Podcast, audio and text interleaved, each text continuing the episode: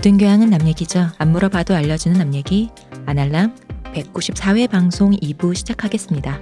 한수성님, 네, 안녕하세요. 이동규 대표님. 안녕하십니까. 안녕하세요. 쇼우십니다. 한수님 저렇게 말하시니까 전에 저희 얼블로의 얄 작가님이 본인 이제 처음에 본인 거를 듣고 아 내가 목소리가 너무 할아버지 같다 하시고는 2부 시작하면서 되게 발랄하게 응? 응? 안 귀여워? 이러면서 해갖고 어, 너무 화낼 뻔했거든요. 그래도 한수님 하신 거 아니네 역시. 괜찮나요? 좋네요. 아, 또 아주 조용, 좋아요. 또 조용한 관정 또. 이렇게 뚜레를 뚫어 어. 조용히 이렇게 뚫어줘야 음, 저는 언어가 소멸되어 있기 때문에 그 그 왜? 왜? 어, 요즘 어쩐지 어, 이 말이 맞는 것 같아요. 요즘 잘 생각이 안 나요. 그냥 나이가 드신 거 아니지? 맞아요. 예, 띄엄띄엄 하더라니 다 이유가 있었어 내가. 나이를 들어- 먹어서 그런 거지 뭐. 아니 근데 유흥했을 때 뵀을 때보다 뭔가 초췌해지셨다. 사는 거 힘드신가 보지 뭐. 대표님 뭔가 초췌해졌다고요? 아 제가 요즘에 음 그쵸 우리 융 한참 됐죠. 네. 비정기적인 잠, 잠시 한 한 달간 제가 좀 그 뭐라 그러죠? 그, 그 소멸 언어의 소멸. 언어가 소멸됐어. 그렇게 되었다. 본인의 그걸 여기서 물어봤지 우리가 어떻게 알아요? 그, 그 바빴다. 음, 뭐 이렇습니다. 바빴다로 퉁치겠습니다. 파편화된 언어. 음.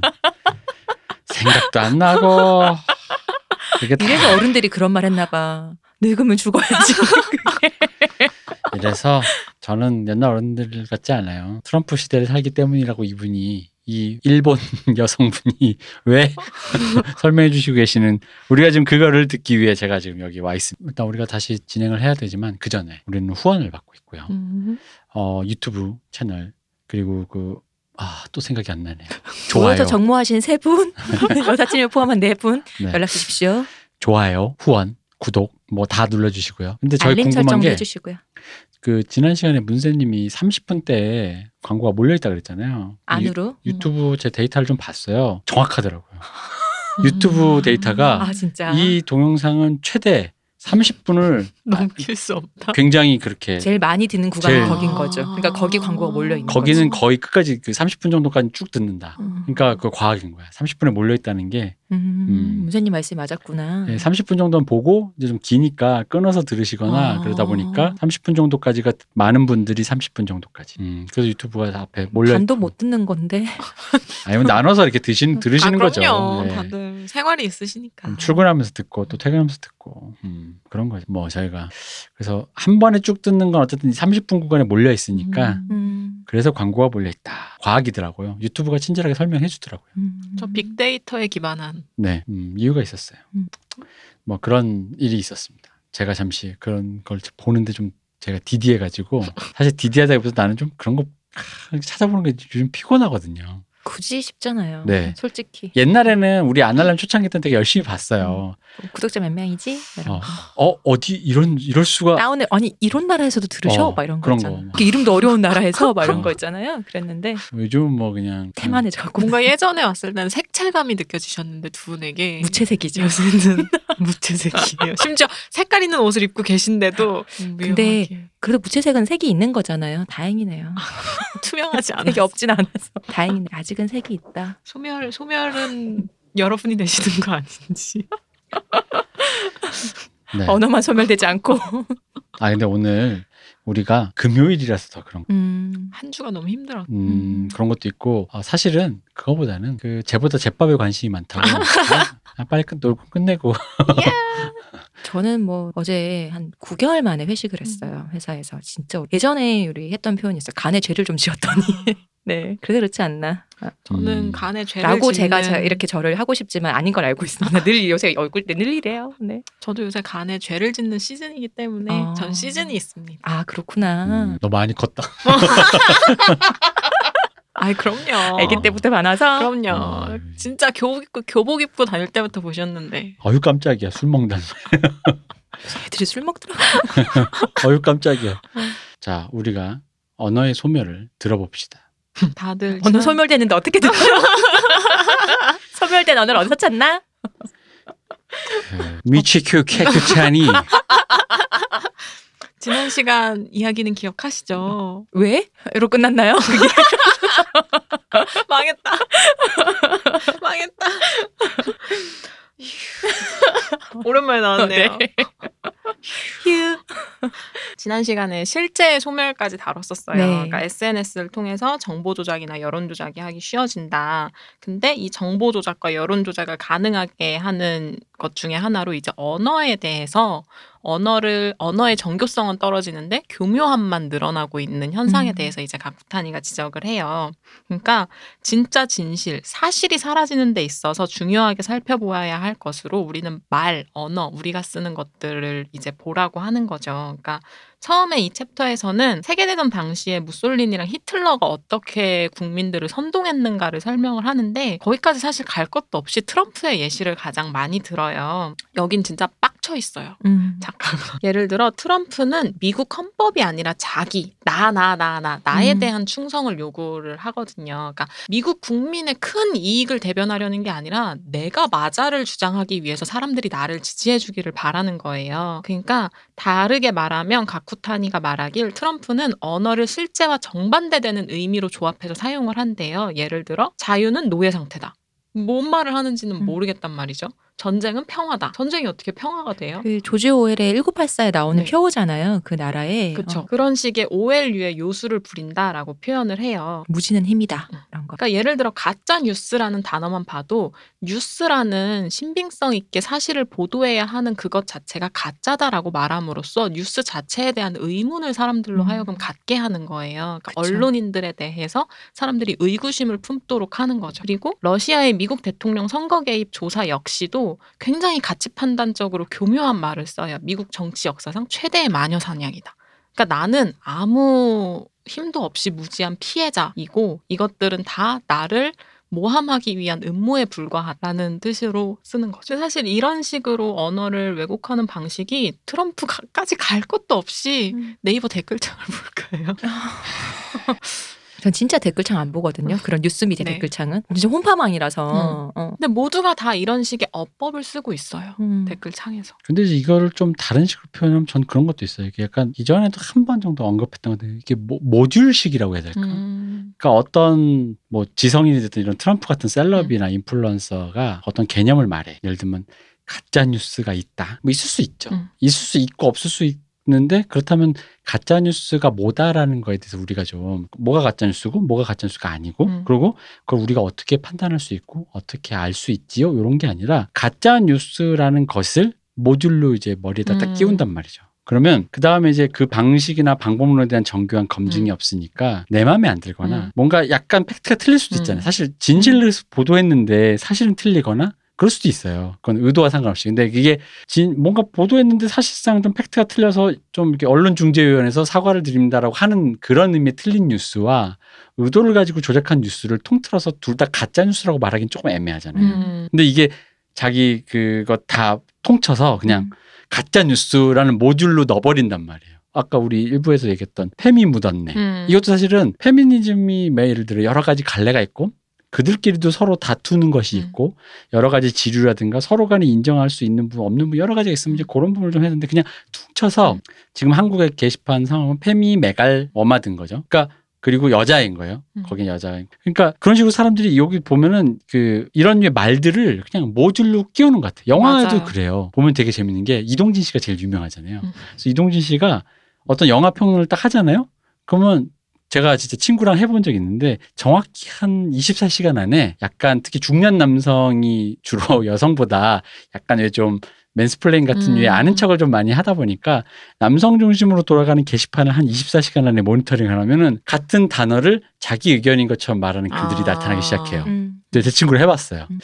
어, 저도 생각해 보면 이 영화가 그러이러해서 그러이러 하는데 음. 그 정확하게 그 wording들이 대부분 모듈처럼 거기서 갈아 낀 거예요. 음, 맞아요. 근데 그게 내 의견인 거예요. 음. 그리고 거기에 옛날 같으면 그거는 이동진 평론가 얘기했잖아 라고 얘기하는 게 아니라 그렇죠. 저도 하면서 동의합니다. 가, 가, 동의하면서 그 얘기를 또, 또 똑같이 해요. 이런 식으로 흐- 흐르더라고 그게. 약간 그걸 저 의혹이 있다가 친구랑 실제로 실험을 해보셨어요. 예, 시- 실제로 그러니까 찾아봤어요. 아. 그 약간 소, 소름 정말로 내 얘기라고 믿고 있는 그러니까 음. 다들 똑같은 단어를 쓰는 거예요 똑같은 말 그러니까 뭐 이걸 굳이 뭐 저작권은 이동진에게 저작권을 줘라 이런 얘기가 아니라 어, 뭔가 그냥 그냥 응, 그래 나도 그렇게 생각해라고 하는 순간 그 사람의 생각에 동의해라는 표현을 쓰지 않고 맞아요. 그게 내 내 생각이야 내 거라고 이제 내 안에 입력을 해버리는 거죠 그럼 나중에 예를 들어 뭐 그런 거 있잖아요 집에 갔는데 뭐 어, 그 영화가 뭐야? 봐, 재밌었어? 설명 좀 해봐 하는 순간 그런 생각을 전유해서 얘기에 표현해 주는 게 아니라 그 생각을 그대로 음. 나를 음. 스루해서 그 사람에게 설명을 해준다라는. 이건 사실 개념이 좀 두 개가 다르거든요. 근데 이제 사실 여기서도 말하는 게 저는 그렇게라고 봐요. 그러니까 마녀 사냥, 뭐 가짜 뉴스, 전쟁 평화, 뭐 이런 단어들을 무분별하게 살포한 음. 다음에 만약에 거기서 걸리는 사람들이 있단 말이에요. 트럼프 그쵸. 지지자들 중에 어 그렇대. 그러면 그 사람들이 그냥 그걸 갖고 쓰는 거예요. 이민자에 대한 박해를 멈추세요라고 하는 순간 입진보, 힙스터, 음. 내 민주당 힙스터 잘 알았고요. 뭐 이런 거. 가장 최근에만 하더라도 민주당이 이번에 썼던 단어 하나 있잖아요. 피해 호소인. 음. 그러니까 그런 식으로.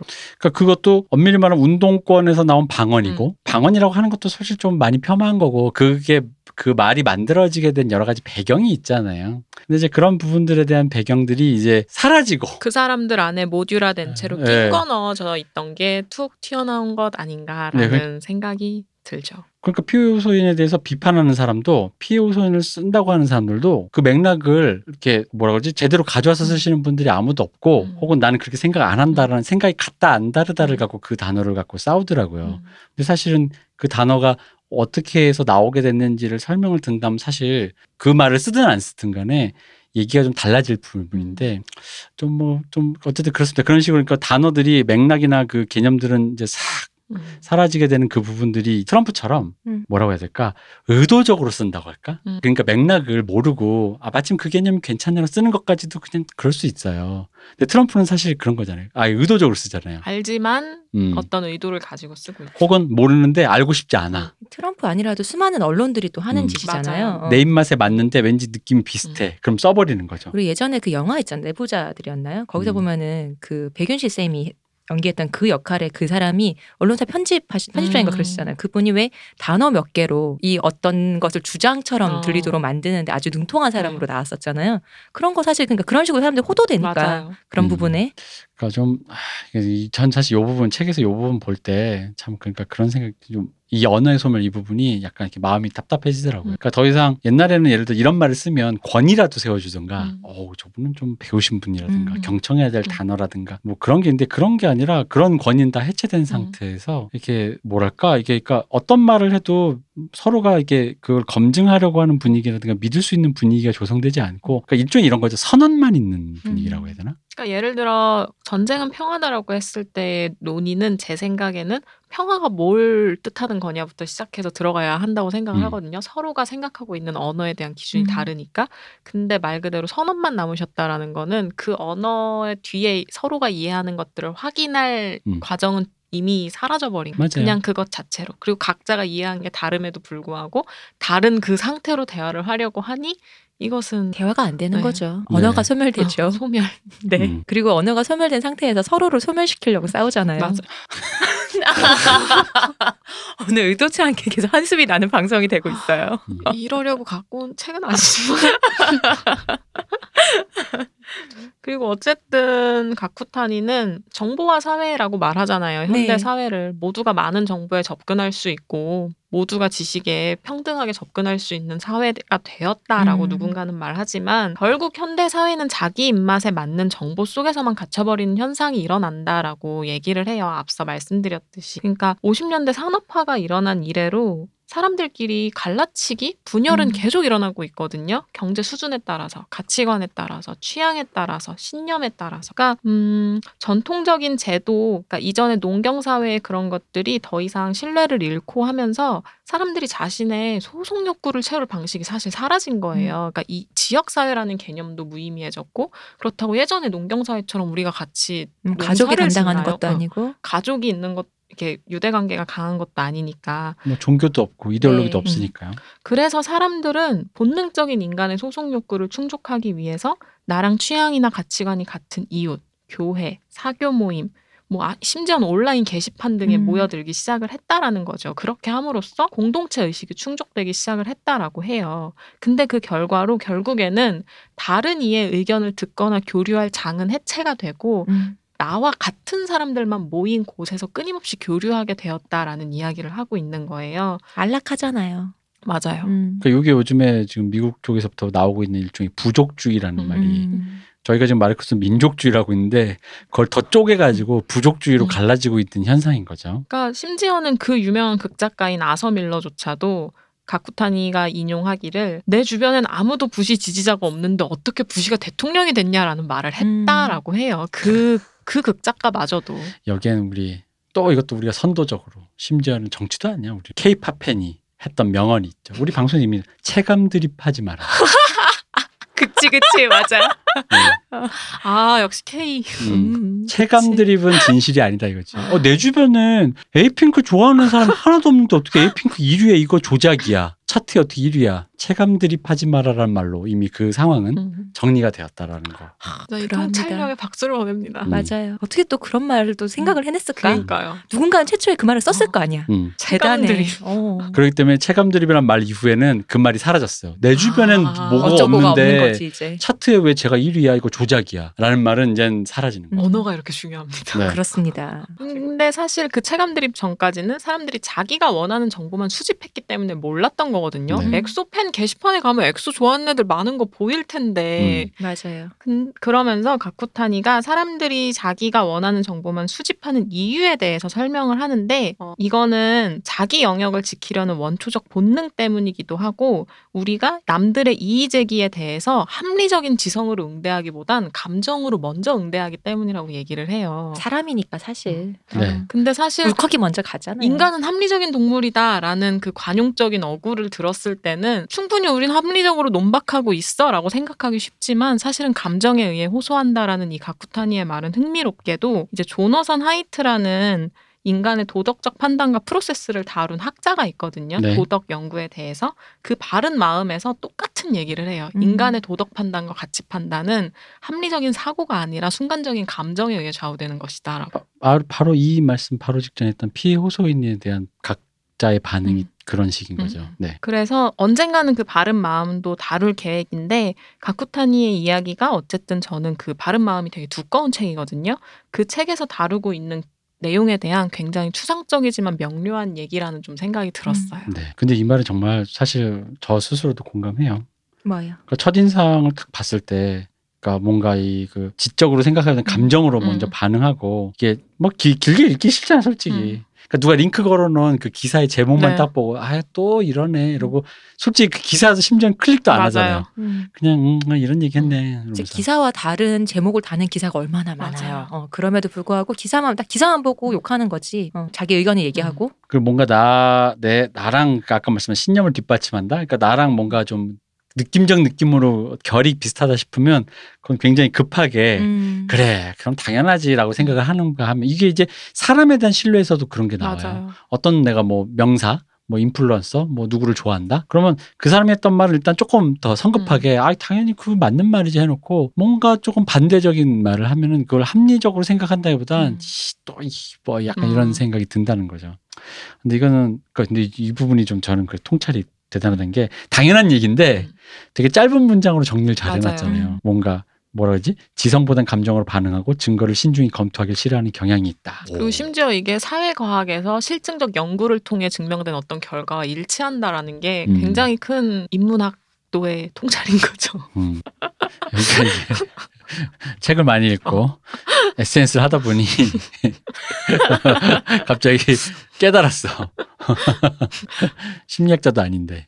그니까요. 네. 그러니까 이제 대표님이 말씀하신 얘기를 또 이 사람이 주의력 결핍이라는 챕터에서도 얘기를 하는데 이제 사람들이 어, 웹의 데이터 양이 엄청나잖아요. 정보들이 많으니까 사람들이 뭘 초점을 맞춰야 될지 모르고 선택만 하게 되는 거예요. 내 입맛에 맞는 것들을 음. 감정적으로. 그러다 보니까 웹에서도 어쨌든 선정적이고 충격적인 자료들이 검색 순위 최상위에 오르고 자극적인 것들이 이제 최상 위에 오르는데 음. 그것들이 계속 누군가에 의해 클릭되어지고 많은 뷰와 조회수를 기록하다 보니 결국에 그 많은 세계의 정보들 속에서도 그것들만이 주류로서 존재하는 것처럼 보이게 된다라는 거죠. 음, 그죠. 그러면서 이제 가쿠타니가 이 사람들의 사람들의 어떤 정보의 최상위에 노출시킨 대표적인 예로 그 미국 대선 러시아 게이트가 어떤 방식으로 사람들의 여론을 조작하고 감정적 으로 호도했는가에 대한 이야기를 챕터 중간 중간 중간마다 되게 다루다가 특히 챕터 10 거짓말이라는 소방호스 프로파간다 가짜뉴스 챕터에선 아예 이것만을 중점적으로 좀 다루고 있어요. 그러니까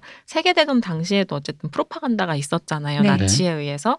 근데 러시아 게이트에서 러시아 정부가 보여준 방식이 이것과 크게 다르지 않다라는 것을 지적을 해요. 그러니까 요게 이제 그러니까 지금 원래 의혹으로 나왔던 음. 러시아가 지금 미국 대선에 개입을 네네. 하고 있다. 이번에 트럼프가 됐던 그 네. 16년 대선에 네. 개입을 했다라는. 그리고 이제 요거 확장돼서 유럽의 다른 대선 그러니까 중요한 뭐 여러 가지 대, 음. 그 선거에도 개입을 했다라는 얘기가 나오면서 그 처음에 이 얘기를 들으면 약간 갸우뚱해요. 러시아 음, 저 러시아가, 멀리 음, 떨어져 있는? 나라인데 있잖아요. 미국에 가서 뭘 개입을 해. 그러니까 러시아 첩보원이 뭐 예를 들어 트럼프가 사실은 러시아 푸틴의 부하여서 이런 것도 음. 아니고 뭐야 그랬더니 말을 들으면 처음엔 갸우뚱했다가 설명을 들으니까 되게 이해가 됐던 음. 게 SNS로 가짜 러시아의 그 공작 원들이 우리로 치면 사실 있잖아요. 우리 십자군 알바단. 아 옛날에 네. 시발단. 어, 시발단. 그뭐 그런 거. 그러니까 그 어떤 인터넷 그 사람들이 근데 이제 이분들은 아예 그 어떤 조직적으로 음. 그 목표를 위해서 가짜 미국인 음. 계정, 미국인 계정을 만들어 가지고 수없이 만들어 서로 서로가 fake news를 만들어 가지고 그때 뭐 이런- 당시 이제 클린턴 쪽을 맞아요. 네. 대한 그런 가짜 뉴스를 많이 음. 퍼뜨렸죠. 그래서 그 일종의 그러니까 미국 망해라 이거죠. 음. 미국 망해라. 미국의 영향력을 축소화시켜야 러시아와 중국의 그 어떤 그 영향력들이 이제 얘기를 하려는 것 같은데 그거는 이제 문세님에게 들으시고요. 음. 이게 어쨌든. 왜 시작이 그러니까 기억나신지 모르겠지만 2016년 당시에 그 대선 막 할 때 클린턴 쪽에 민주당 그 비밀 메일 같은 게 메일이 맞아요. 해킹이 됐어요. 그러니까. 내부 메일이 음. 해킹이 돼서 유출이 됐어요. 근데 이것도 그때 러시아 그 해커들이 한 음. 짓이다라는 것보다 발단이 돼서 음. 근데 그때 요건 작았는데 이게 케맥해서 점점 이제 커진, 커진 거죠. 거죠. 네. 음, 그러니까 이제 이거를 어 그럼 뭐 그로부터 계정 몇 개 탈취했다고 뭐 어떻게 하는지 그게 이제 이런 식으로 됐다는 거죠. 그러니까 힐러리 클린턴을 비방하는 뉴스도 있지만 음. 힐러리 클린턴을 비방하지 않는 뉴스도 만드는 음. 거죠. 음, 음. 그래야지 신빙성이 어. 생기니까. 그 양쪽으로 boom up을 시키는 거예요. 음. 둘다 가짜 뉴스인 건 음. 마찬가지예요. 예를 들어 뭐 힐러리 클린턴 그린피스에 돈을 투척해 뭐 이런 거 있잖아요. 근데 반대 힐러리 클린턴 사실은 알고 보니 그린피스로부터 음. 뒷돈을 받아. 그러면 이게 사실 원래 그린피스 아무 관계도 없는 음. 뉴스인데 이렇게 보면 저 저도 이렇게 지금 제가 바로 방금 생각나서 얘기한 거지만 이렇게 두 개를 해버리면 실제로 그린피스랑 뭐가 있긴 있나 보네가 어. 생각이 돼요. 음. 그린피스 뭐 지구 구한다더니 저기도 뻔하네. 어. 뭐 이렇게 같이 음. 역시 진보끼리 또 음. 내로남불 또 오졌네라는 생각이 들어요. 그러면 나중에 그런 적 없다 그러면 아 그래도 그린피스랑은 뭔가 만나게 아니 그린피스랑 제가 만나본 적이 없다니까요. 아 이런 얘기가 돼버리는 거죠. 근데 이거를 왜 옛날에는 우리가 늘 하던 얘기 있잖아요. 아니 땐 굴뚝에 연기 나랴라는 나랴. 했는데 요즘은 진짜 난단 말이에요. 굴뚝에 연기가 어. 나요. 요즘 세상은 정말 난단 말이에요. 게다가 지금 방금 말씀드린 거 이, 이 이거를 트위터나 페이스북 링크 공유 그리고 새롭게 리트윗을 하면서 그걸 또 다른 계정이 막 계속해서 반복적으로 음. 퍼가는 이 방식이 실제로 제가 작년에 저희 아날람 페이지를 어떻게 홍보해 볼까 하다가 디지털 마케팅 홍보 이런 강연을 들어 들으러 갔거든요. 정확히 똑같더라고요. 음.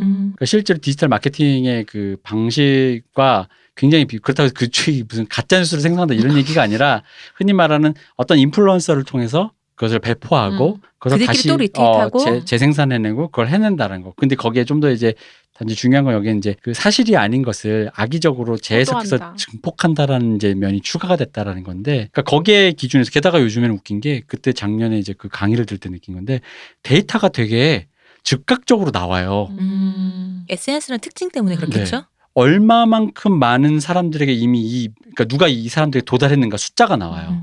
이 뉴스가 이 얘기가 내가 지금 쓴 지금 post가 지금 24시간 만에 내가 올렸더니 이건 사실 뭐. 트위터 Analytics만 봐도 네. 그렇죠. 몇 예. 명에게 노출됐는지 뭐 그런 거 다 나오잖아요. 그러니까 그걸 통하니까 전략을 세우기도 더 음. 쉬운 거예요. 잠정 수치 뭐 이런 게 아니라 진짜로 수치로 나오니까. 음. 그러니까 이런 식으로 해가지고 그냥 뭐라고 해야 되지? 그러니까 미국의 대선을 어쨌든 간에 조작을 했다라고 의혹인데 이젠 거의 제가 보기엔 기정사실이 사실이죠. 네. 예, 된 의혹이라. 쓰고 예. 사실로 읽고. 그러니까 가쿠타니는 그러면서 블라디슬라프 수, 수르코프라는 포스트 모더니즘 연극 연출가에 대해 얘기를 하는데 이 사람이 현대 러시아가 벌이는 이 선전의 대가라고 해요. 음. 그러니까 이 사람이 한 방식, 그러니까 수르코프식의 조작이 이제 대표님이 말씀하신 건데 어떤 식으로 하냐면 체제에 반대하는 인권 단체를 지지하는 세력을 또 한뭉터기로 만드는데 음. 또 반대로 이런 인권 단체가 서방의 도구라고 비판하는 음. 친정부 인사들을 또 한무더기를 만든다는 거죠. 그러니까 적 똑같은 거의 스펙트럼의 양 극단에 있는 애들 무리를 만들어 놓음으로써 얻는 게 뭐냐라고 했을 때 모든 편과 손잡음으로써 혼란을 발생시킨다고 해요. 음. 근데 그러면 이 혼란이 어떻게 이어지는가, 혼란이 또 무엇을 파생시키는가라고 했을 때 광범위한 허무주의, 음. 그러니까 무의미. 그러니까 사람들이 그 모든 혼란들 속에서 그래서 뭐야? 얘도 그렇고 얘도 그렇고. 우리 정치에 대해서 염증 느끼는 것처럼 아 정치인들 뭐 이쪽이나 저쪽이나 다 똑같네 다 더러운 새끼들이야 뭐 이러면서 정치에 관심을 끊게 만드는 뭐 그런 것들 그쵸. 그리고 사람들로부터 하여금 굉장한 자극, 남의 고통으로부터 어쨌든 쾌감을 느끼게 하는 무리로 변모하게끔 하는데 이거를 샤덴프로이데라는 어떤 용어를 빌려서 사용을 하더라고요. 그러니까 샤덴프로이데가 이제 남의 고통에 행복을 느끼는 사람들을 지칭하는 용어예요. 이게 한국어로 하면은 그 우리 고소하다 하는 거 있잖아요. 네네. 잘 됐다 하는 것처럼 근데 이거를 지칭한 단어가 있더라고요. 한국말 중에 잘코산이라는 단어가 있어요. 저 처음 봤는데 이 단어 자체 뜻이 그래. 미운 사람이 당한 불행한 일을 고소하게 여김. 아. 이런 단어가 있더라고요. 줄임말이 아니라 그냥 단어예요. 단어예요. 잘코산이. 아. 순우리 말. 뭐 그런 음. 건가 봐요. 근데 이거 사실 들으시는 분이 아니 그 양극단이 그래서 혼돈을 혼돈을 줘 가지고 어떤 그럼 이미 사람들이 혼돈을 가졌는데 예를 들어 나는 어떤 A라는 정치인을 지지하려고 하는데 이런 전략을 썼다 이거야. 음. 혼돈을 느낀 사람들한테 A라는 그러니까 A를 지지해 주세요라는 말을 어떻게 할 수 있지라고 되게 헷갈리실 수가 있어요. 음. 근데 사실 이게 흔히 말하는 그러니까 이건 거죠. 트럼프라든가 푸틴에게 적용되는 건데 사람들이 혼돈이 돼서 허무주의에 빠지고 음. 정치인 놈들 다 쓰레기야라고 할때 바로 그때 굉장히 자극적이고 선명한 음. 얘기만 하는 사람 트럼프처럼 음, Make America 어. Great Again 음. 하겠다. 맞아요. 음. 제조업을 미국으로 음. 뭐 이런 식이니까 그러니까 왜 그 밑에 아까도 얘기했지만 한 줄 밑에 설명하려면 몇 페이지의 논문이 필요한 얘기를 굳이 한 줄로 축약해서 포퓰리즘식으로 이제 음. 사람들에게 뿌리는 거죠. 그러니까 판을 복잡하게 조작해서 가장 명료한 정보 한 줄만을 남기는 방식을 음. 택하고 있는 거죠. 음, 일종의. 맞아요. 네. 이도 저도 모르겠어 할 때 선명하게 탁 던져주면 아 음. 저 말이 저긴가 보다 그죠. 싶게 만드는. 왜냐면 너무 심플하게 얘기를 하거든요. 근데 그 심플한 게 뭐가 좀 유효하냐면 그 왜 그런 거 있잖아요. 등을 딱 긁어주는 기분이 들거든. 아, 그리고 근데 문제는 가쿠타니는 이런 새로운 방식의 허무주의를 사람들에게 발생시키는 게 어떤 결과를 초래하냐면 사람들이 결과에 대해서 무심하게 되어버린다라고 해요. 나와 음. 관계없는 결과에 대해서 무심해진다. 그러면서 Schadenfreude를 인용을 한 거죠. 그러니까 나, 나, 나, 나, 나라는 얘기가 반복되듯이 나의 결과, 내가 수집한 정보에만 선택적으로 함몰되어 있기 때문에 타인에게 초래될 어떤 결과들에 대해서는 나랑 뭔 상관이야? 음. 가 되어버리고 서로가 서로에게 무관심해지는 그러니까 내 boundary 안에서 나랑 같은 정보와 사상을 공유하지 않는 사람들에게는 배척만이 음. 남게 되어버리는 현상을 지적을 하고 있는 거죠. 이게 전형적으로 한국에서 물타기라고 표현되죠. 왜냐면 그런 거죠. 여성에 대해 얘기했더니 남자인 나는 음, 라는 식으로 나온다. 아, 그렇죠. 어, 그러니까 물타기 전략이라는 게 이런 그쵸. 식으로 나오는 거죠. 음. 지금 이 안건이 부동산이 중요하다 그랬더니 음. 부동산이 중요하면 그럼 뭐 나는 뭐뭐 어떤 다른 음. 사람인지 어떤 사람인지 모르겠으나 뭐 나는 그런 식으로 이제 서로 타버린다는 거잖아요. 이게 나가 중요한 사람들의 얘기니까. 그래서 뭐 가쿠타니가 인용한 예는 이제 미국의 공개된 기밀 문서에서 미군과 접촉했을지도 모르는 아프가니스탄 민간인들의 이름이 그 문서에 고스란히 드러난다. 그리고 위키리크스에서? 그거를 위키리크스가 밝혔다. 음. 음. 근데 엠네스티 같은 인권단체는 동시에 너네 그런 걸 함부로 공개하면 어떡하냐. 그 사람들의 지금 음. 생명이 위험한데. 근데 사람들은 사실상 그 문서에 남긴 글자로만 존재하는 그 사람들의 생명이 어떻게 되는가에 대해선 그 결과값에 대해선 무심하다. 어쨌든 새로운 허무주의는 트럼프 행정부 국가안보의 대변인 마이클 앤턴이라는 사람이 쓴 글에서도 드러나는데 이 대변인이 Publius Decius Mus라는 가명으로 2016년도에 미국 대선 유권자들의 처지를 2001년 9월 11일에 추락한 비행기에 탄 승객의 처지에 빗대는 기사를 썼대요. 9.11 사태에서 그쵸. 그, 음.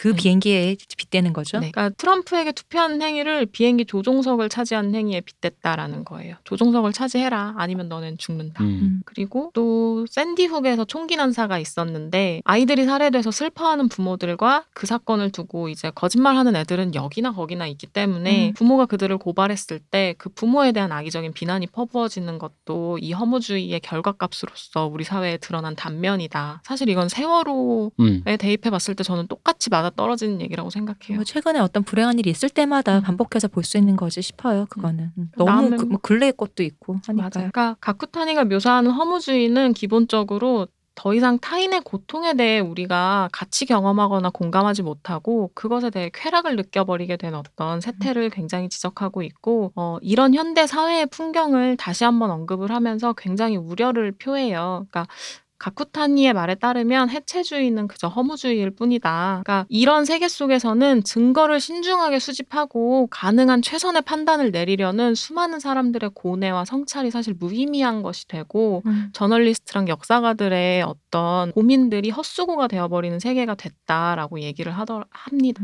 그리고 어쨌든 60년대 포스트 모더니즘이 낡은 전통을 타파하자. 라는 반권위주의의 학설이었다면 지금은 포스트 모더니즘의 아이러니가 사회를 너무 지배하고 있다라는 이야기를 다시 한번 강조를 하죠. 그러니까 가쿠타니의 표현을 빌리면 음, 폭로하는 위선을 대체하기 위해 무언가를 만들어내는 일에 관한 한 대단히 쓸모없는 본질적으로 비판적이고 파괴적인 이론이다. 라고 하고 있습니다. 음. 이 문장이 어렵긴 하지만 그냥 저희가 앞서 이야기한 어떻게 사람들이 서로를 물타기 하는 그 로직에 음. 대한 이야기. 근데 이제 이 부분 때문에 어, 이 책에 대해서 얘기를 할 때 제 기준으로는 좀 오독을 하시는 분들이 음, 많아요. 음. 뭐냐면 그러니까 포스트 모더니즘을 비판했다. 가쿠타니가. 근데 사실 포스트 모더니즘을 비판했다기보다는 포스트 모더니즘에 나왔던 논의를 자기식으로 전용해서 쓰는 음. 그 해- 쓰임의 방식에 대해서 음. 비판을 한 거거든요. 그래가지고 그 요거는 조금 구분을 좀 음. 해야 돼요. 음. 그러니까 왜냐하면 포스트 모더니즘이 틀렸다. 음. 오직 one way 진실만이 음. 존재할 뿐인데 사람들이 지금 그, 그 그런 얘기 하는 게 아닙니다. 요거를 좀 그런 의미에서 그렇게 전용되고 사람들에게 쓰여질 때 근데 왜냐면 이게 웃긴 게 사람들이 지금 더 깊이 알려고 하지도 않고 그냥 그런다고 했잖아요. 나만 그러니까 가져다가 쓰기만 음. 바쁘니까 포스트 모더니즘이 뭔지를 설명해 줄 수가 없는 거예요. 음. 그냥 갖다 쓰긴 다음에 아니 그렇게 쓰는 게 아니라 그걸 내가 왜 알아야 되는데 음. 라는 반론이 나오는 그런 상황이 이르렀다에 가까운 거죠. 그러다 보니까 약간 이제 물론 이제 이거는 저의 추측입니다만 행간에 이런 느낌까지 좀 받았어요. 읽다가 그러니까 이런 거 있잖아요. 왜 칼은 중립적인 건데 음. 왜 어른의 입장에서 봤을 때 애한테 주면 안 된다 음. 판단을 할 수 있잖아요. 근데 사실 지성인이라면 사람들을 이렇게 그 엘리트주의적으로 그렇게 생각을 해서는 사실 안 된다라고 배우는데도 음. 불구하고 약간 이분이 그렇게 말을 안 하는데 속에 그런 게 있어요. 이젠 더 이상 이런 거를 쥐어주어서는 안 된다. 아, 약간 근데 맞아요. 이걸 엘리트주의로 비판할 수도 있는데 그러니까 이분이 생각하기엔 그런 거예요. 그러니까 준비가 안 된 자에게 칼을 주는 것이 얼마나 음. 위험한가에 대해서 이제 그런 의미로 음. 보는데 그걸 이제 왜냐면 제가 지금 이 말씀 드리는 게 그 얘기를 이 지금 방금 말한 우리 지금 가쿠타니가 비판했던 모든 애들이 아마 이렇게 비틀 거라는 거죠. 음. 이렇게 엘리트주의를 내세우는 서구의 전형적인 진보 음. 힙스터의 엘리티시즘 잘 받고요가 음, 된다라는 맞아요. 거죠. 근데 그건 아닌데 이분의 말은 어쨌든 그렇기 때문에 이분도 그 부분에 대해서는 말을 조심하시지만 행간에는 사실 느껴져요. 그렇게 느껴져요. 어린애한테 칼을 주어서는 안 된다. 근데 이 칼을 누구나 다 그러니까 왜그 옛날 저기 그 볼링포 콜럼바인처럼 총기를 월마트에서 살 수 있는 음. 시대, 음. 누구나 다 칼을 구입할 수 있는 음. 시대에 이 칼을 아무에게나 휘두르는 것이 그때는 총이었다면 지금 SNS상에서 언어죠. 그 언어를 누구나 다 사용할 수 있게 된 이 지금의 옛날에는 문맹도 많았는데 그런데 이제는 그런 것도 없으니 그러면 어떻게 해야 되는가라는 부분에 좀 가까운 거예요. 그러니까 볼링포 콜럼바인의 총기 난사의 SNS적 언어 버전? 음. 이라고 보야 봐야 될까? 맞아. 누구나 다 무기를 산다. 그리고 누구나 다 발포할 장소를 아무데나 고를 수 있다는. 음. SNS에. 그리고 실제로 옛날에는 Bowling for Columbine은 오프라인이니까 음. 학교에서 총 난사하다가 한 몇십 명 정도 끝나는데 SNS니까 이게 전 지구적이다 이거죠. 총알을 한 방 장전했더니 갑자기 이게 뻥! 내 총알이 다 돼도 다른 애들이 다 retweet이라는 혹은 공유라는 물건을 음. 통해서 다시 장전을 해주죠. 음. 좀 다른 얘기인데 어떤 작가님이 최근에 그 악플러에 대해서 쓰신 글이 음. 있었어요. 본인의 악플러에 대해서 하는데 이제 자기가 고소를 했을 거 아니에요. 근데 반대로 또 그분이 또 그 정식 재판을 요청을 해서 음. 재판에 가게 된 거예요. 근데 막상 가 보니까 자기 사건은 제일 뒤에 있더라는 거예요. 그래서 왜 내 건 제일 뒤지 하고 막상 가봤더니 자기보다 앞에 있던 사건을 좀더 실제적으로 일어났니 음. 누굴 찔렀네 누가 뭐 사기를 쳤네 이런 일들인데 자기는 온라인이잖아 그러니까 아 이게 온라인에 일어난 거는 그만큼 중요해서 보이지 않기 때문에 이게 내게 재판이 뒤로 밀려 있구나 그 말씀 그 얘기를 하시면서 근데 사람을 칼로 실제 찌르면 그 칼로 찌르는 거지만 악플은 수만 개의 마- 음. 바늘로 사람을 찌르는 거랑 똑같다 어 그런 말씀하셨거든요 그런 식의 그러니까 이게 꼭 악플을 그렇게 표현한 거지만 이 수많은 그런 가짜 뉴스와 그에 대응하는 사람들의 그런 글들 그것도 뭐 그거랑 크게 다르진 않은 것 같아요. 그러니까 바늘을 쥐어주지 말아라. 라는 음. 게 이분의 행간에서 그러니까 최대한 대표님 말씀하신 대로 숨기려고는 했지만 이분이 음. 음. 그 그것도 있어요. 그러니까 이거 우리 이제 이 책에서 나온 내용을 좀 과격하게 요약하면 음. 이거죠. 아까 우리 일부에서 했던 얘기의 좀 연장선인데 나는 게이가 싫다고 말할 권리가 있어 라고 하는 말을 과감하게 대꾸하지 말고 음. 개소리는 개소리일 뿐이다라고 우리가 가뿐하게 무시할 수 있어야 하는데 그것을 영향력 있게 받아들인다. 음. 라는 부분들에 대해서 음. 생각을 해보라는 거예요. 어, 그러니까 저걸 틀린 말이라고 인지하는 사람조차도 너가 왜 틀렸냐면이라고 대꾸하는 게 근데 이분은 약간 좀 거기에서 과격하게 말씀하세요. 개소리일 뿐. 그걸 왜 대꾸하고 앉아있냐. 그럼 왜냐면 이런 식인 거죠. 그걸 반박하시는 분들조차도 공유. 한 다음에 그런 음. 거잖아요. 공유하고 그 위에 이런 글을 써, 음. 음, 써, 나질, 써지르는 이런 놈들이 있기 때문에 이 세계가 퇴보하는 거야라는 식으로 또 하나의 의견을 덧대는 거예요. 음. 반대하는 거. 그것도 이분이 보기에는 음. 문제적인 현상이다라고 본다라는 거예요. 그 얘기를 이미 같이 퍼뜨리는데 동조를 음. 하는. 어떤 일정 부분 하고 있는 것도 있잖아요. 그러니까 우리 사회가 옛날에는 왜 그런 거 있잖아요. 이게 뭐 애들이 뭐 떠드는 이런 식으로라도 어떤 그 물론 그게 음. 좋다는 게 아니라 음. 일정 부분 그게 필터링 효과가 음. 있었다라는 거지. 근데 이제 이분이 얘기한 건 필터링 효과가 전혀 존재하지 않는 음. 상태에서 모든 의견이 n n분의 1로 가치를 갖고 같은 무대에 음. 올라오니까 이게 아 물론 내 자식이 저기 동네에 스케이트 대회에서 이 우승한 거랑 김연아가 금메달 따는 거는 나 입장에선 같지 귀, 귀중한 일이지만 그걸 막 retweet해서 왜 왜 김연아만 그거요 내 애수 이런데 리트윗 좀 해줘요 여러분 이러니까 문제라고 음. 엘리트주의 한국 체육은 엘리트주의 이런 식으로 호도하는 거랑 똑같은 거라는 거죠. 저는 오늘 이렇게 얘기를 하다 보니까 그런 생각이 드는 거예요. 그 문맹률은 떨어지는데 요새 어, 문해율이. 음, 난 그 문해 난해를 하는 거잖아요. 음. 난동률이랄까요? 이런 게 좀 올라간다고 하잖아요. 그러니까 글을 읽을 수는 있는데 그 글이 진짜 함의하는 음. 거를 똑바로 포함한 음. 그거를 딱 지적하거나 내가 그 포인트를 잡아내지 못하는 거 그것도 참 큰 영향이겠구나라는 생각이 들어요. 아 근데 저도 이 책에서 할 말이 많으면 그 개념만을 갖다 쓰기 바쁘다 보니까 그 개념의 기원이라든가 그런 거에 대해서 약간은 조금 그 디테일하게 쓰는 거를 잊어버릴 때가 많아요. 스루하고 지나가는 거. 네. 근데 꼭뭐 바쁘니까. 어려운 어떤 글이 아니라도요. 어, 어떤 글에 대해서 이 문해율이 확실히 좀 요새 좀 심각하다라는 생각을 하잖아요. 어, 그게 아닌데? 라는 거 그런 것도 좀 영향이 좀 많겠다라는 생각도 들어요. 게다가 뭐 이제 이 조금 다른 얘기로 이 책을 읽다 보면 이 책에도 방금 제가 말한 게 그런 거 그런 비스무리한 오류 느낌의 문장들이 좀 존재해요. 음. 음. 예를 들면은 그러니까 그 각 나라에 등장하는 그, 그 보수 우파들의 약진 있잖아요. 포퓰리즘을 등에 업은 뭐 프랑스의 마리 르펜이라든가 뭐 미국의 트럼프라든가 이제 그런 류의 그런 인간들을 가리켜서 아마 미, 구미에서 그렇게 부르나 봐요. 신 볼셰비키라고. 음. 그래서 여기 그런 표현이 있어. 신 볼셰비키. 그러니까 이분들을 미국인의 시선에서는 그 소비에트, 소련은 독재, 음. 1984, 선전과 그 기만, 대중을 음. 기만해서 선동하는 그 독재 국가라는 이미지가 좀 있나 봐. 그러다 보니까 이게 이제 진짜 볼셰비키가 들으면 우리 우리 문세님 들으면 울, 울 얘기를 해. 뭐라고 화내실 말씀을 왜냐면 르펜이 볼셰비키라니요라는 말이 이제 여기 이건 진짜 관계. 왜냐면은 이걸 조금 보편 설명하자면 뭐 이건 맞는지 모르겠으나 제가 이해한 바로는 볼셰비키의 그 어쨌든 그 대중 선동 선전 전략은 어쨌든 그것이 그 근대 국가의 평화적인 상시적 민주주의 상태라보다는 내전 상태라고 음. 정, 정의한 상태거든요. 이건 이미 부르주아의 음. 내전 상태다. 우리도 그러잖아요. 전쟁 상태에 돌입한 사람에게의 살인의 의- 윤리와 그렇죠. 일반 우리 지금 지금 남한 현실을 음. 사는 어, 사우스 코리아에 살고 있는 사람의 살인의 윤리라는 게 다른 음. 건데 살인을 했다. 라는 식으로. 그러니까, 음. 그러니까, 물론 이제 그게 스탈린 이후에 이제 그, 뭐야, 소련 후기로 소비에트가 이제 망해가면서 당연히 퇴색된 것도 맞고 정보 제한하는 그런 전제국가화가 되어가는 것도 있었는데 이 말들을 모두 퉁쳐서 음. 선전선동에 능하고 대중을 선동해서 기만하려고 하는 그런 어떤 전략으로서의 그런 걸 하고 있기 때문에 이런 new 볼셰비키라는 식으로 이렇게 얘기를 하면은 음? 좌파들이 울죠. 좌파들 울고 잘 나가다 왜 이러실까 이런 어, 느낌. 좌파들 살짝 울고 그러니까 왜 그런 거 이 미국인 약간 이런 거 있잖아요. 자기도 언어를 이 미국인 약간 그러니까 언어의 너 소멸. 어, 맥락을 갖다 써야지. 그러니까 당신이 말하는 장마리 르펜이 이 민주주의, 그러니까 모두가 그런 n분의 1의 의무를 지고 짊어진 공화국의 시민으로서 자유롭게 의견을 개진하면서 그런 식의 방식을 도입하는 것과 전시라고 자기들이 생각한 사람이 그런 방식을 도입하려 했던 것과는 결에 좀 차이가 있고 음. 결과가 다를지언정, 혹은 같을지언정. 그 이제 그걸 해줘야 되고 왜냐면 이분이 쭉 말, 예를 든 걸 좀 약간 옛날 2차 대전 시대 얘기를 좀 종종 하시다 보니까 이분 말을 이 맥락, 역사를 잘 모르신 분이 이 책만 읽으면은 히틀러, 스탈린, 볼셰비키가 한 같은 줄, 사람이에요. 한 줄. 아, 여기다 더하지. 르펜, 트럼프가 한, 한 줄이에요. 이어지는 거죠. 근데 사실 우리가 알죠. 독재자도.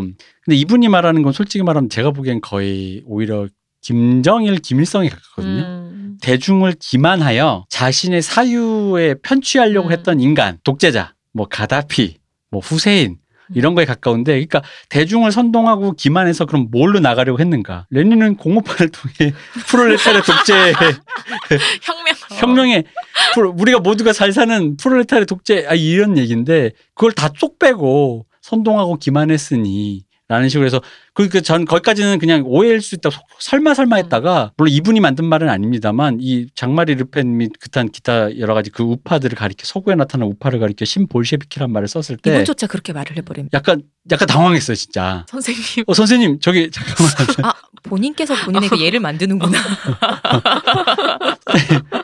내 기꺼이 내 한번 내가 얘가 돼 주겠노라.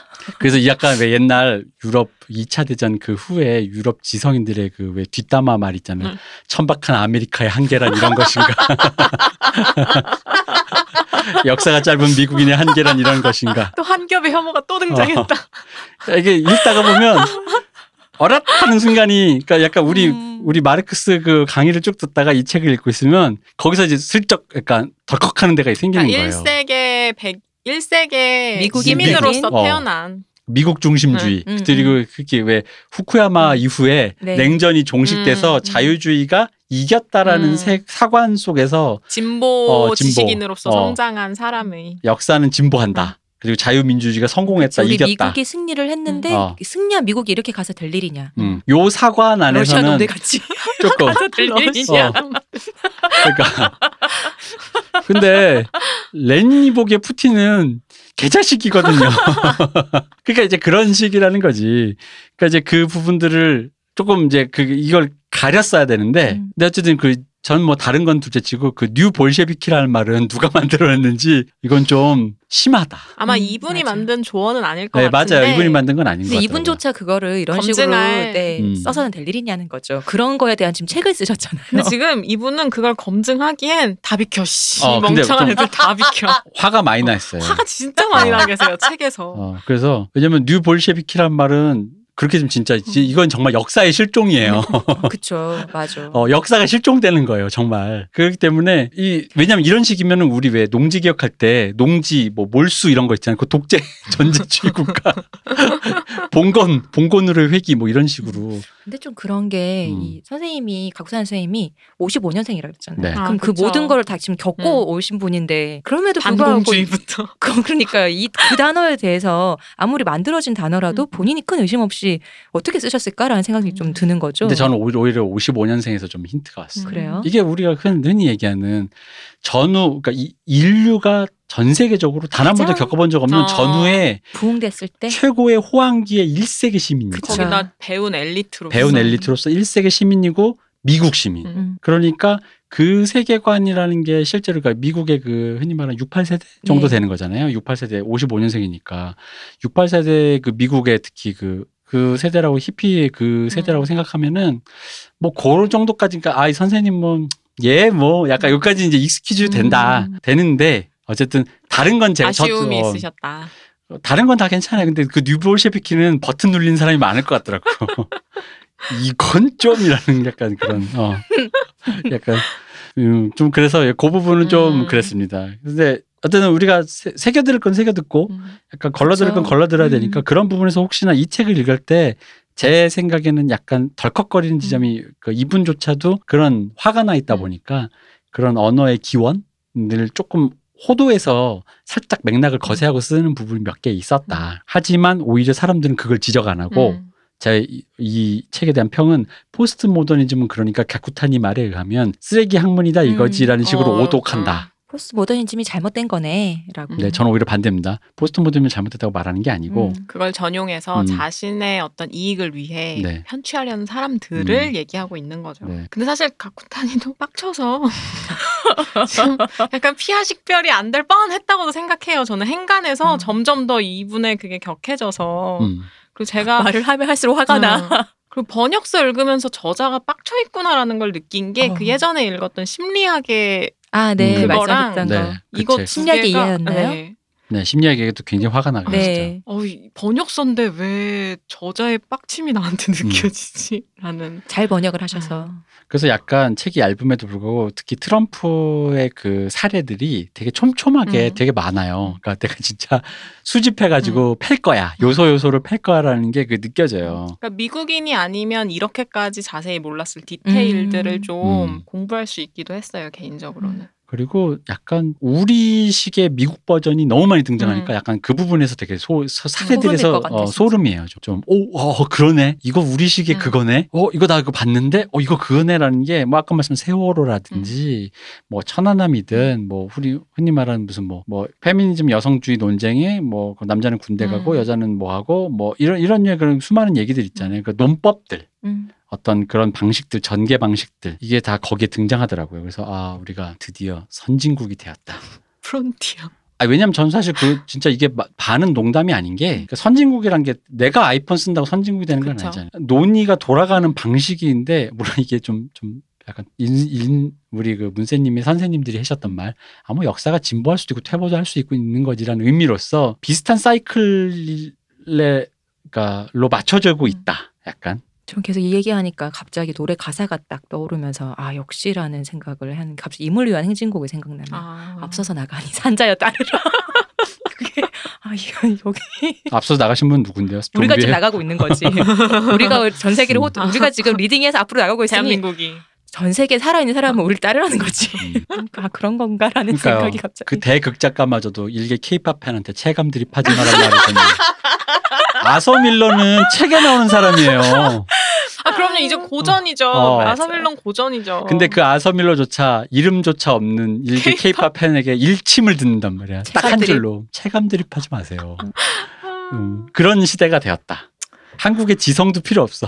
한국의 케이팝 팬이 아서 밀러에게 고합니다. 인류를 선도하나요? BTS가 부릅니다. 체감 드립 뭐 이런 거 있잖아요.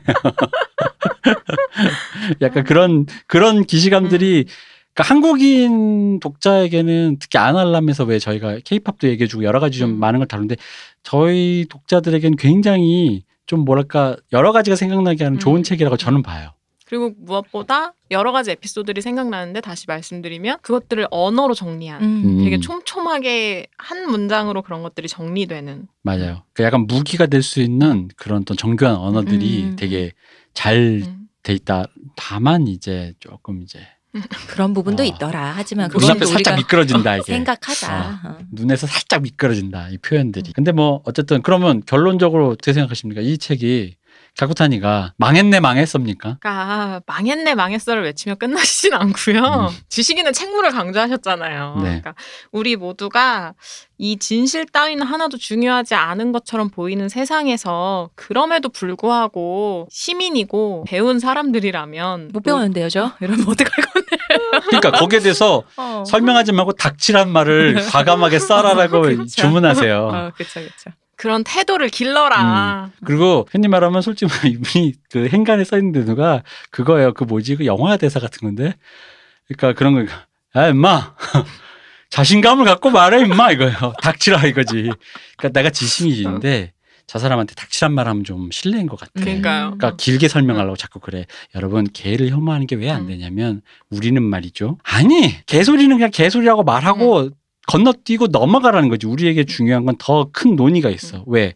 지금 너가 이 개소리라는 거 누가 말했어? 너 그거 어디서 들었어? 걔부터 데리고 와를 음. 먼저 하라는 거예요. 누가 말했어? 트, 트, 트, 트럼프 이거예요. 그럼 내가 걔를 태, 때려줄 거야.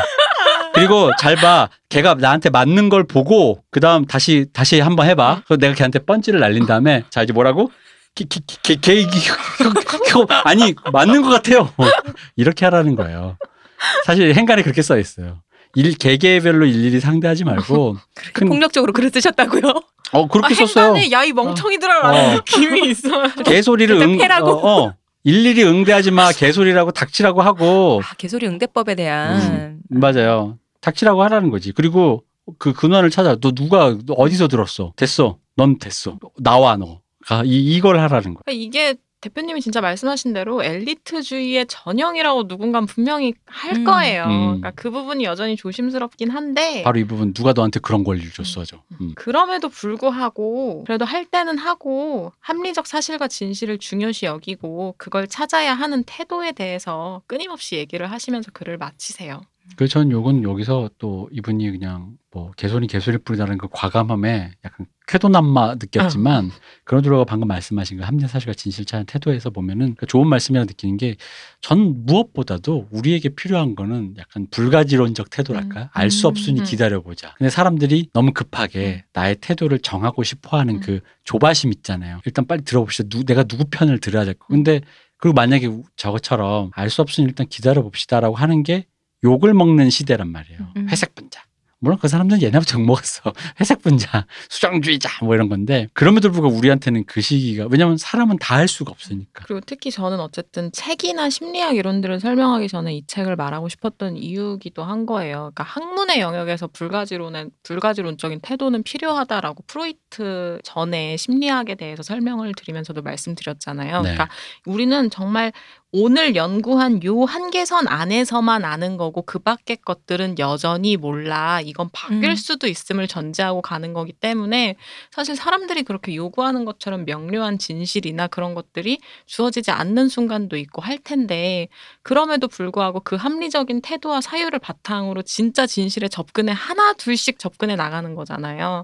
근데 뭔가 그런 것들에 대한 동의나 협의나 그 과정에 대한 이해가 굉장히 사라져가고 있다라는 느낌을 저는 개인적으로 많이 받았던 저는 마지막에 대표님이 하신 말씀 약간 오해할 수 있을 것 같아요. 그러니까 부가지론이라는 입장을 취해버리면은 우리가 이제까지 했던 거 있잖아요. 아닌 건 아니라고 음, 말해라는 아. 태도가 아닌 거거든요. 음. 그러면은 근데 그러니까 불가지론의 태도를 가지라는 것은 어떤 학문적 영역이나 아직 비- 밝혀지지 않은 사실이나 어떤 것에 대해서 그러면 한번 두고 봅시다라는 걸 해야 되는 거지 이미 밝혀진 얘기는 확실한 맞아요, 맞아요. 사실에 대해서는 그런 태도로 가시면 안 되는 거죠. 그러니까 그래서 그 두 개를 합치면 그냥 이분의 주장 그 기다려봐 이 개자식아라는 거예요. 아니 아니 확실한 사실에 대해서는 헛소리 하지 말라고 말을 하고 근데 이게 아직 모르겠다는 어떤 것에 대해서는 그러면 좀 있어 보자라는 태도를 음. 가지라는 거죠. 그러니까 학문적 진실과 개인의 의견을 음. 동등한 선상에 올려놓고 그쵸. 판단하지 말아라. 그렇죠. 음. 음. 맞아요. 그러니까 모두가 SNS에서는 사실 n분의 1로 중요한 시- 음. 것처럼 보이잖아요. 중요한 것처럼 보이고 그러다 보니까 약간 뭐랄까 그게 특히나 그 전문가를 자, 음. 자칭하는 어떤 모모의 음. 어떤 사람들까지 의견을 가세하다 보면은 뭔가 좀 사실 요즘에는 이제 그게 옛날에는 약간 혼란스럽다라고 표현한 건 너무 점잖고 해로워 음. 어, 해로운 수준에 이제 됐기 때문에 이게 일반인들만 그런 게 아니고 지식인들에게도 그런 맞아요. 태도가 들어가서 뭐 예를 들면 저희 얼마 전에 봤는데 교수님이 뭐 시험인 건가 이거 이제 요새 온라인으로 다 하잖아요. 나무 위키 어디를 25분 음. 이상인가 뭐 본 그거를 일단 하고 난 다음에 이걸 가라고 음. 하더라는 거예요. 말이 안 되죠. 책을 보라는 것도 어떤 책을 읽고 그거에 대해서 이것도 아니고 음. 나무 위키 사이트를 얘기하면서 보라고 하면 이건 교수님이 그런 말 하면 안 음. 되거든요.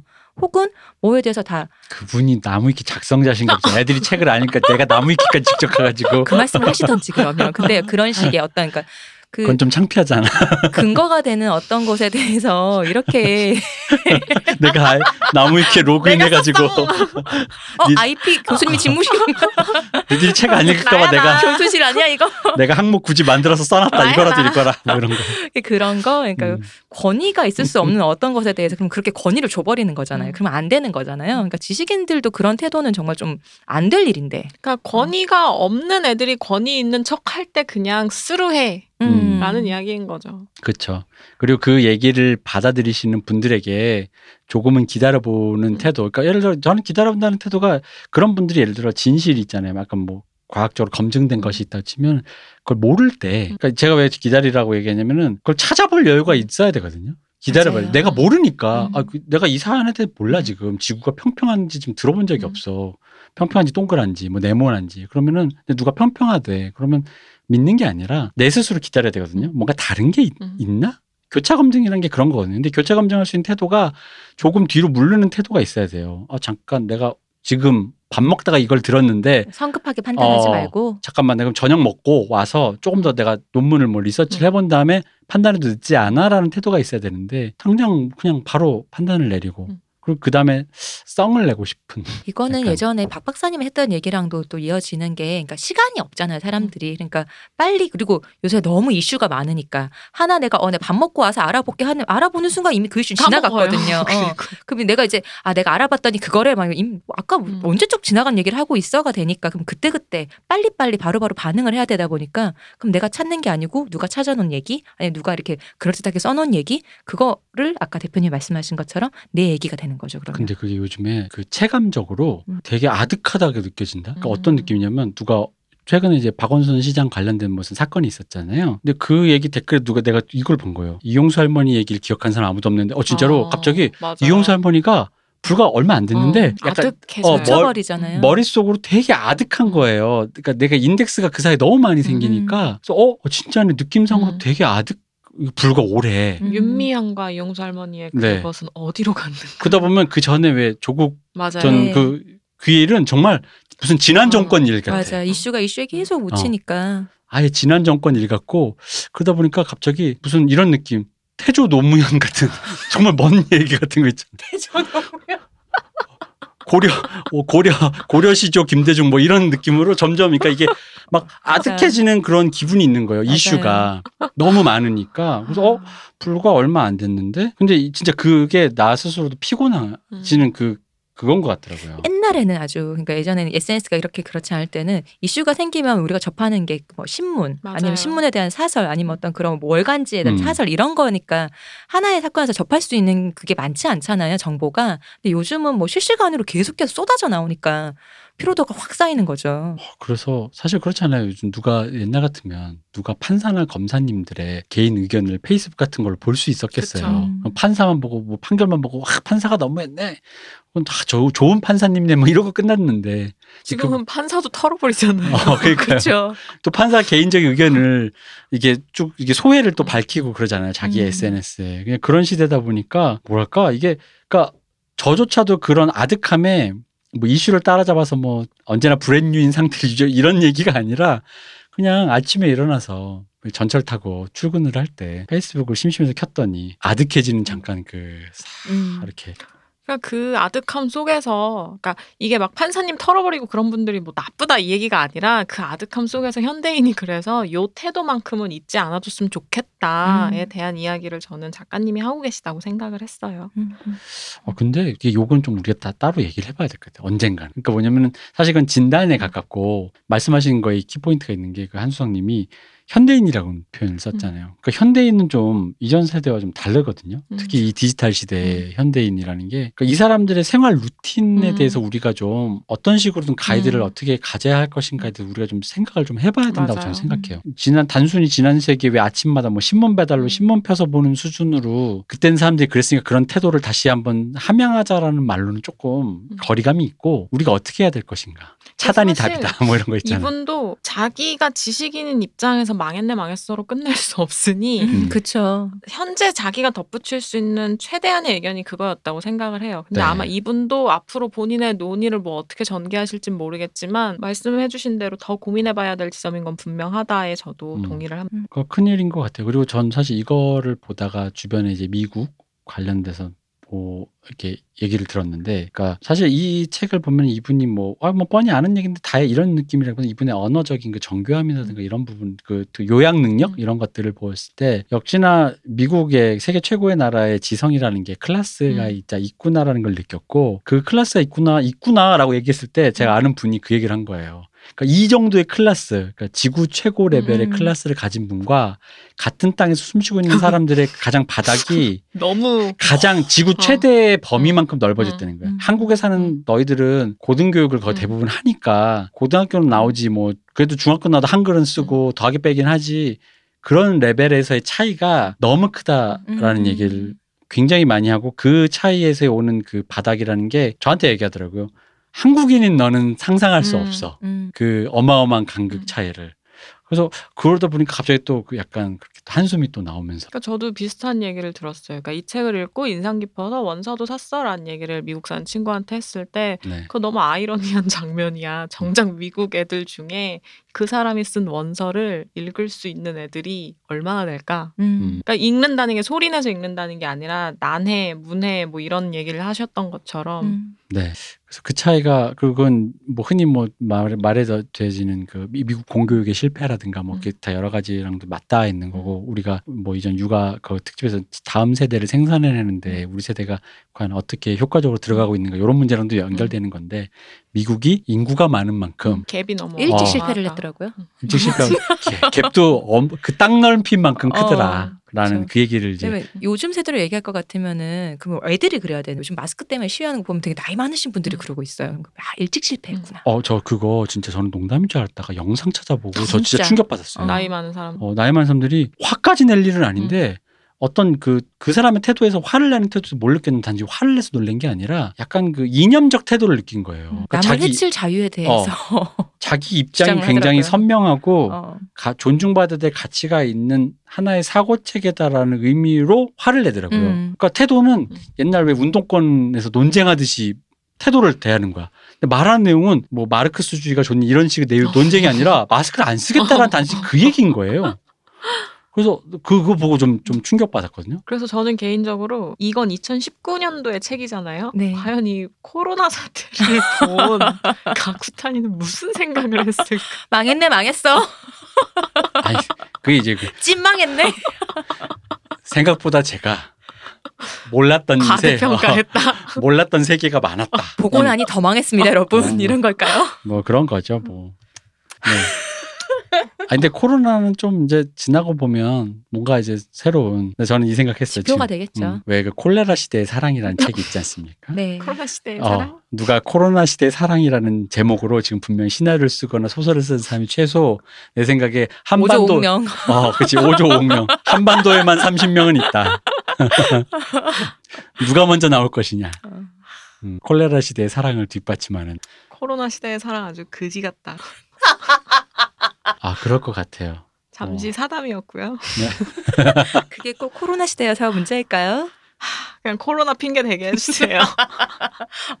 좋으시겠어요. 근데 코로나 시대 사랑은 좀못 모르는 제가 봐도 그지 같아요. 좀 문제가 많을 것 같아요. 그러니까 제약이 많을 음. 것 같아요. 여러 가지. 어디서. 이제 뭐 이렇게 모르는 우리 흔히 말하는 아 젊은 친구들끼리 선남 선녀들끼리 모르는 데서 만나기도 하고 뭐 이러- 이래야 되는데 뭐 갈 수가 있어요. 만날 거 아니야. 안전성을 고려해야 되는 그러니까. 수준이잖아요. 갈 수가 있어요. 어. 서로 만나 열도 한번 재보고요. 이래야 될 것 같은.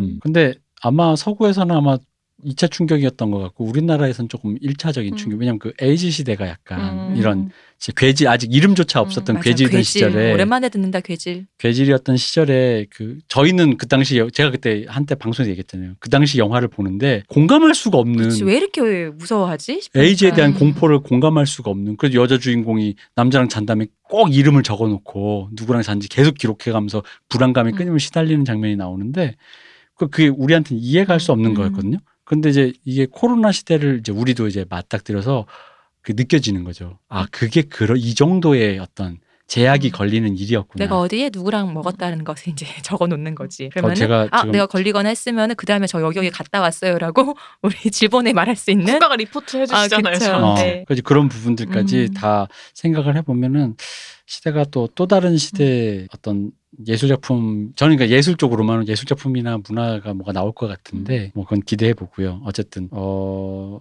그 노년에 화난 일본 여성분의 일본계 미국인 여성의 네 맞아 요 이건 정확하게, 정확하게 말씀해 주셔야 돼요. 돼요. 일본계 미국인 네. 네. Japanese American 네. 네.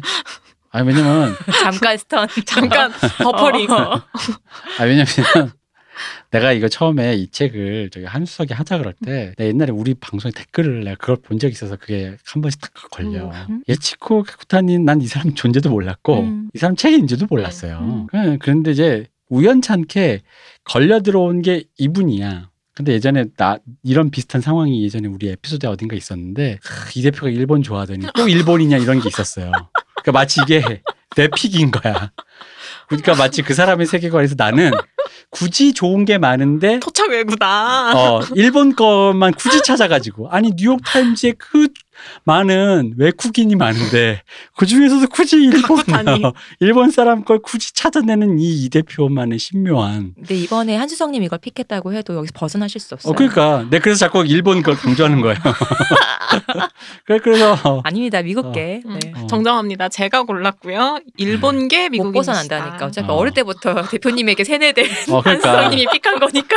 아 그렇게 가는군요. 아, 그럼요. 가스라이팅 뭐 이런 어. 건가요? 나에게 가스라이팅 당해서 어. 아니 그렇잖아. 제가 잘렸거든 이런 거. 아, 이분이 수많은 지성 중에서 굳이 일본인을 찾아내는 이 신비함.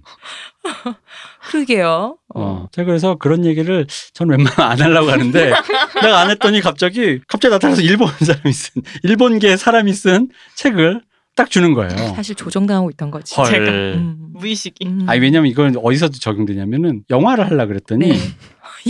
이번 이번 이번에도 그래요. 이번에도 이번에 이것도 내가 픽한 게 아니야. 이거 뭐 어떤 게 있냐해서 좋다 그래서 추천을 받았는데 일본 영화가 하나 또 나왔어.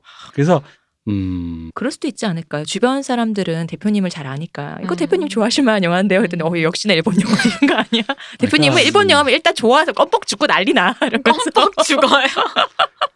그러기에는 제가 최근에 최근 한 거의 최근 한 6, 7년 사이에 네. 당한 일본 영화가 한두 편이 아니었어. 이것 봐. 어. 그렇게 당하면서 꾸준히 일본 영화를 보는 힘이 뭐겠어요. 아 역시 이거야. 보내버리시네. 이거 어디야? 나나 아까 그 챕터 잘하는 것 같아. 챕터 어디 있어? 어디 있어? Schadenfreude의 프로파간다. 어? 어 언어의 소멸, 거의. 필터, 어? 아. 어? 이거 이거 실제의 소멸 이런 거. 여러분은 지금 가쿠타니가 이야기한 음. 개념의 현장을 보고 계십니다. 가쿠타니 이름만으로 우리는 그 그러니까 가쿠타니의 그 이름이 일본식 조어 이름이 표상하는 것만으로도 여기에 민족주의와 해묵은 동북아 정치 정세와 그 나에 대한 편향성 있잖아요. 그 모든 것 은원 관계가 다 드러나게 된다는 거죠. 무섭죠. 이거 이게 솔직히 이 녹음본 가쿠타니한테 보내드리고 싶어요.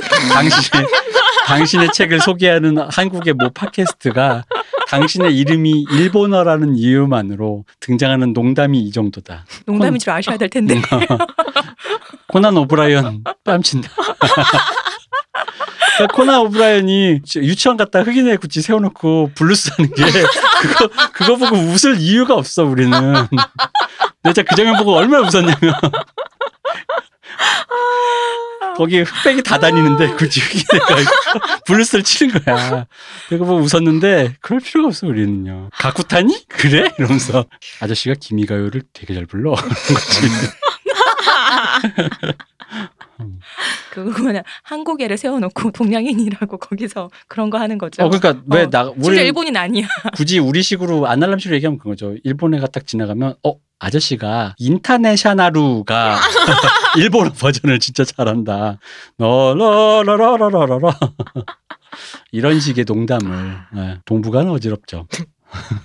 근데 작가 입장에서는 어지러운 게 최고잖아요. 그렇죠. 우리 가 사실 우리 글 쓸 때 항상 그 얘기한 게 미국은 인종이 많아서 되게 쓸 게 많다라는 음. 생각을 많이 했는데 동북아가 조금만 더 조금만 더 올, 이게 인종 교류가 없어 우리는 음, 욕만 맞아요. 하지 솔직히 조금만 더 분발하면 음. 될까요?